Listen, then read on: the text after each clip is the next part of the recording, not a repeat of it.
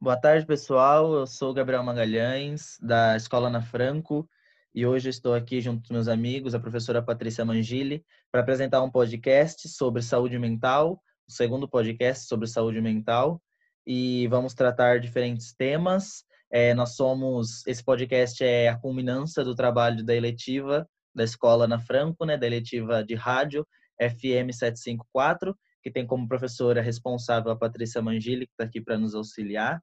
E eu vou dirigir, eu que vou apresentar, mas os meus colegas vão falar todos que eles pesquisaram sobre os três temas que a gente vai abordar. Como estava a saúde mental da população antes da pandemia, como ficou e por quê. E depois vamos falar um pouco sobre a nossa saúde mental, como a gente está passando, como, que meios a gente está usando para a gente para a gente conseguir manter a saúde mental em dia. Só que isso é o que a gente está fazendo, para você saber o que fazer tecnicamente, como a psicóloga, a gente fez um, um podcast com uma psicóloga, que depois a gente deixa é, disponível o link para vocês verem, que lá ela explica uma palavra de uma pessoa experiente na área, porque ela estudou para isso. Então, é interessante vocês escutarem esse podcast e o próximo. É, para começar o nosso podcast, o nosso desenvolvimento, eu vou chamar a Fernanda, que vai falar um pouco como que está a saúde mental dela, como estava, se piorou, se não piorou, se ela está conseguindo se manter, se ela tem algumas dicas para passar para vocês, para a gente que está apresentando e para vocês que estão ouvindo, para que todos possam sair beneficiados. Oi, boa tarde. Eu sou a Fernanda Fregolente, do primeiro B. E a minha saúde mental vai bem, ao possível, apesar da escola tá puxando bastante, tendo bastante matéria pra gente. E eu dou dicas pra, pra passar a quarentena, é fazer vídeos de maquiagem, é assim que eu tô mantendo.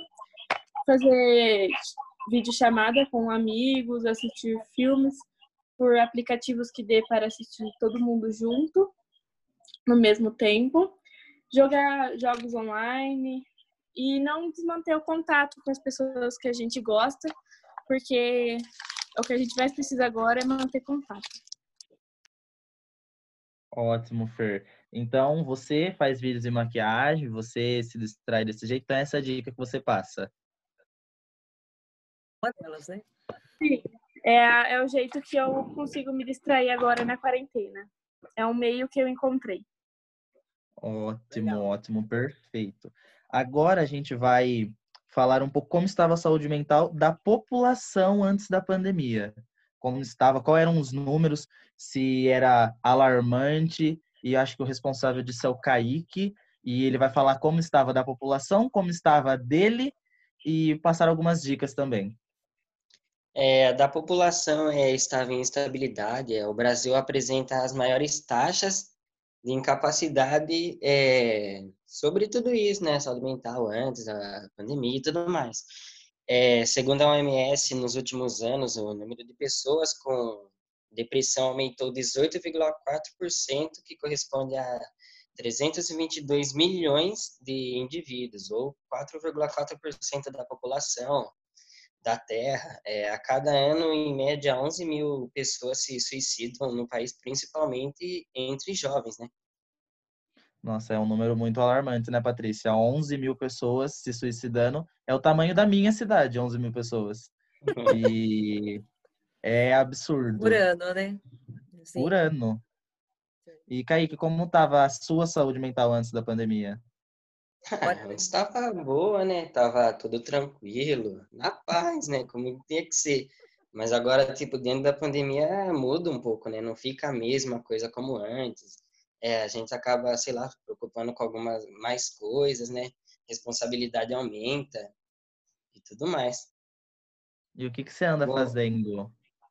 Ah, é, sempre quando possível é, eu saio, dou uma volta no quarteirão assim, só para andar com meu cachorro, volto, converso também por chamada de vídeo com os amigos, é, assisto filmes com meu pai, com a minha mãe. Eu acho que também o podemos dizer, meio que o lado bom, mais ou menos, né?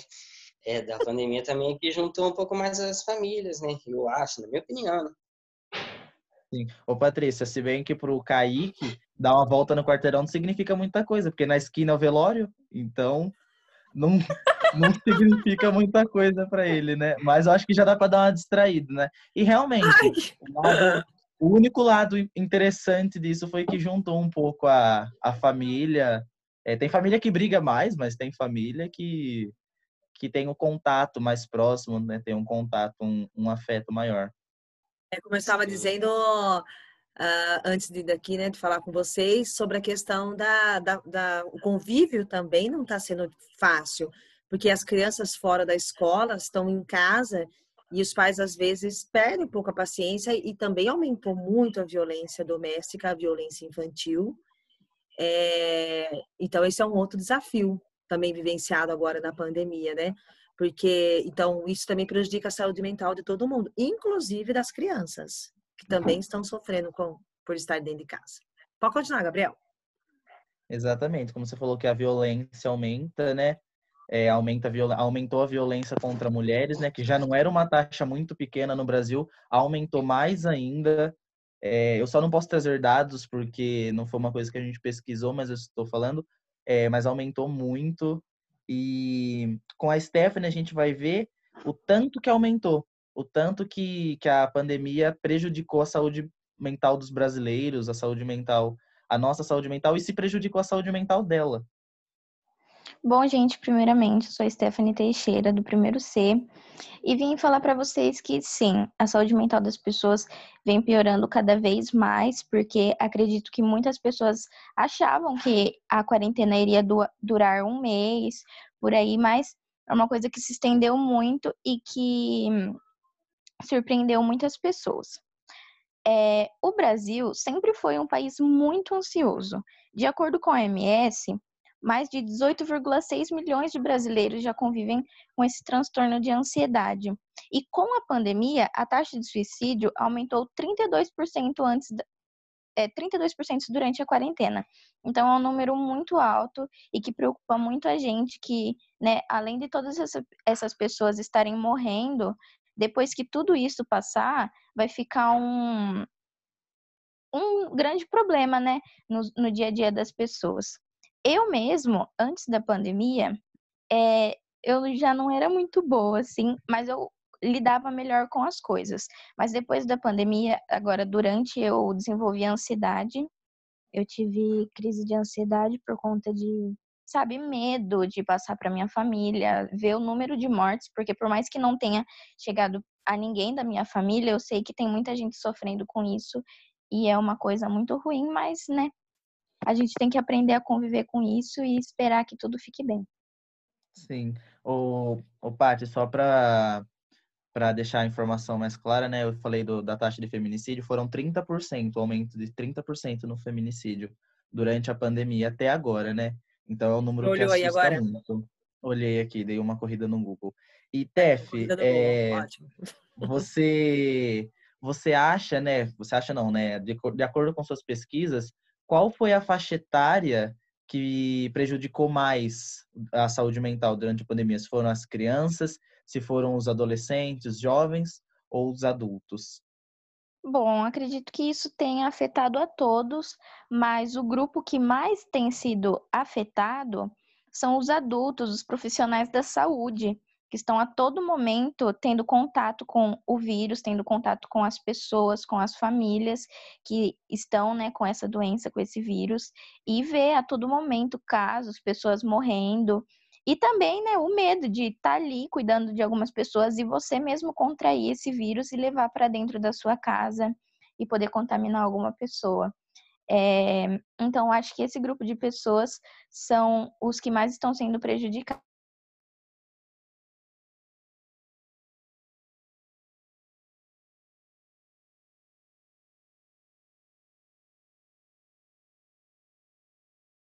que, como a Fernanda disse, é, é bastante presente, é bastante intensa na, na nossa vida.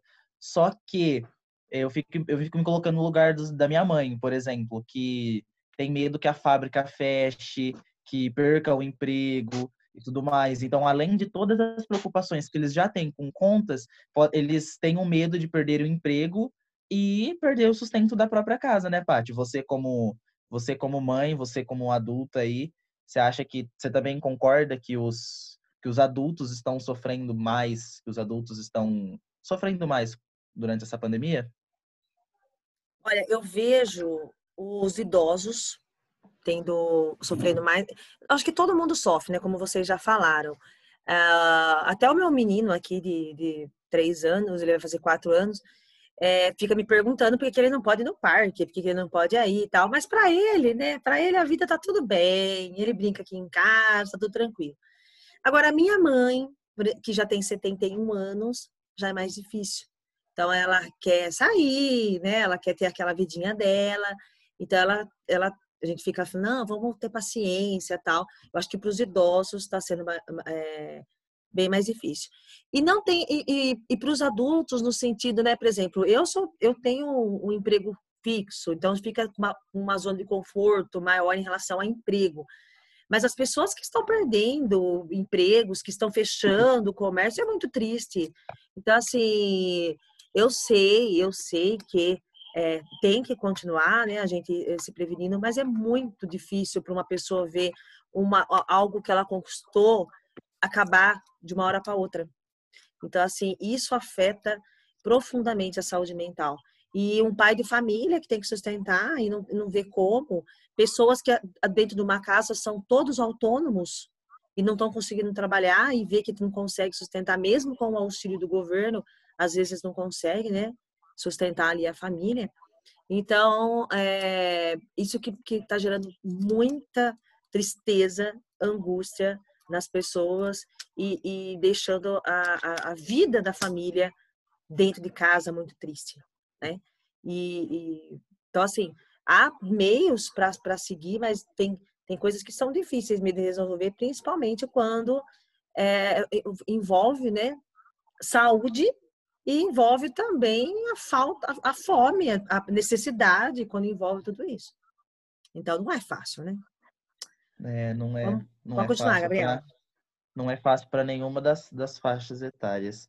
Não. E o último tema, né, que a gente vai abordar aqui é por que, que a quarentena nos afeta tanto assim? Por que, que o que será que é o princípio de Karl Marx, o filósofo que diz que nós somos um ser sociável? É, quem vai responder isso para a gente é a Marcela. Marcela, por que, que a quarentena nos afeta tanto? Olha, eu acredito que a principal causa do agravamento, agravamento de doenças mentais durante a pandemia é o fato que a raça humana é constituída por seres que precisam da socialização. E de um momento para o outro, é, passamos a conviver com as mesmas pessoas todos os dias, perdemos nossa liberdade, é, onde a gente se distraía, Antes a gente adquiria muita atenção durante a semana, no trabalho, escola. Tínhamos a certeza de que teríamos dois dias de lazer para distração, com pessoas que nos faziam bem.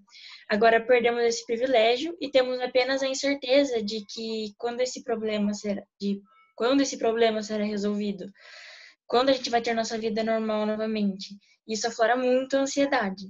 E também eu acredito que tem os problemas mais específicos, que seriam dos estudantes e dos trabalhadores, como já foi citado. Alguns sofrem por escola não dar importância, outras algumas escolas passam demais. E quanto aos trabalhadores, muitos perderam emprego, muitos tiveram salários reduzidos e tem aquela preocupação, que é o sustento da família, as dívidas, as contas para pagar. E a nossa cabeça também fica muito vaga, tudo aconteceu muito rápido, não deu tempo da gente se preparar e a adaptação se torna difícil quando é tudo muito. Exatamente. No seu caso, qual parte te afetou mais? A parte de ficar longe da escola, a parte de ficar longe dos rolezinhos, a parte de ficar longe dos amigos, ou a parte da escola está muito presente, ou a escola não está presente? Qual parte te afetou mais nessa, nessa pandemia?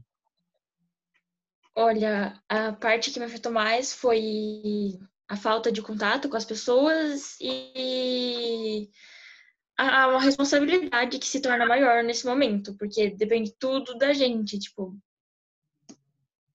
Sim, exatamente.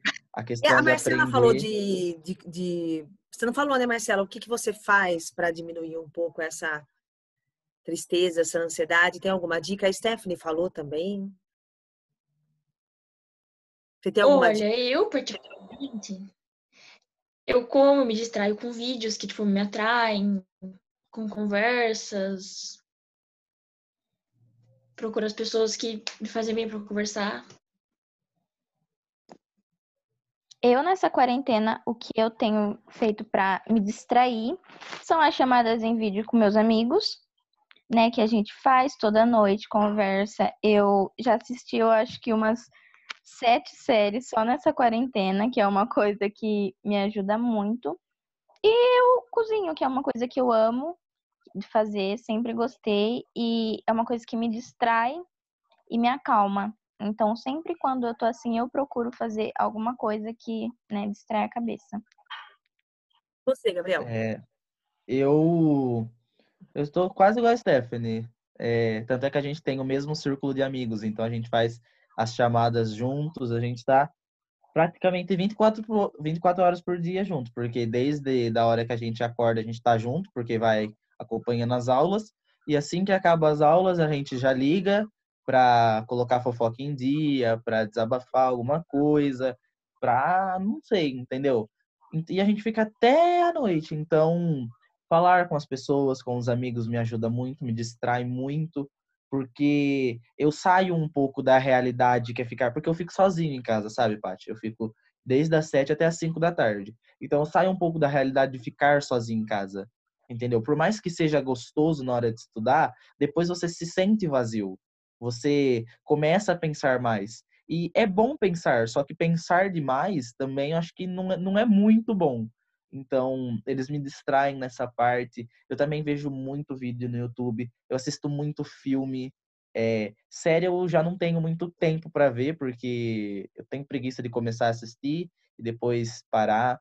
Eu leio também, eu leio Harry Potter, tô indo pro quarto livro já. Eu comecei na pandemia, no meio da pandemia, hein? Já tô indo pro quarto livro, então tô desenvolvendo esse lado. Essa é uma boa dica, viu, gente? Essa é uma boa dica. É, ler. Eu não lia antes, não lia nada, nunca tinha lido um Olha livro só que legal. por livre e espontânea vontade. Eu sempre lia porque a escola obrigava, né? Mas por livre e espontânea vontade eu não lia, não. Adoro essa sinceridade. Então, Você, olha, é uma boa dica também, viu, gente, de, de ler. É, pegar um livro assim, não precisa ser uma exigência da escola. Qualquer livro, pode ser um livro de autoajuda, pode ser um livro aí, né, de, de literatura e tal. Então, é uma boa dica também para desviar e, e acalmar um pouco o coração.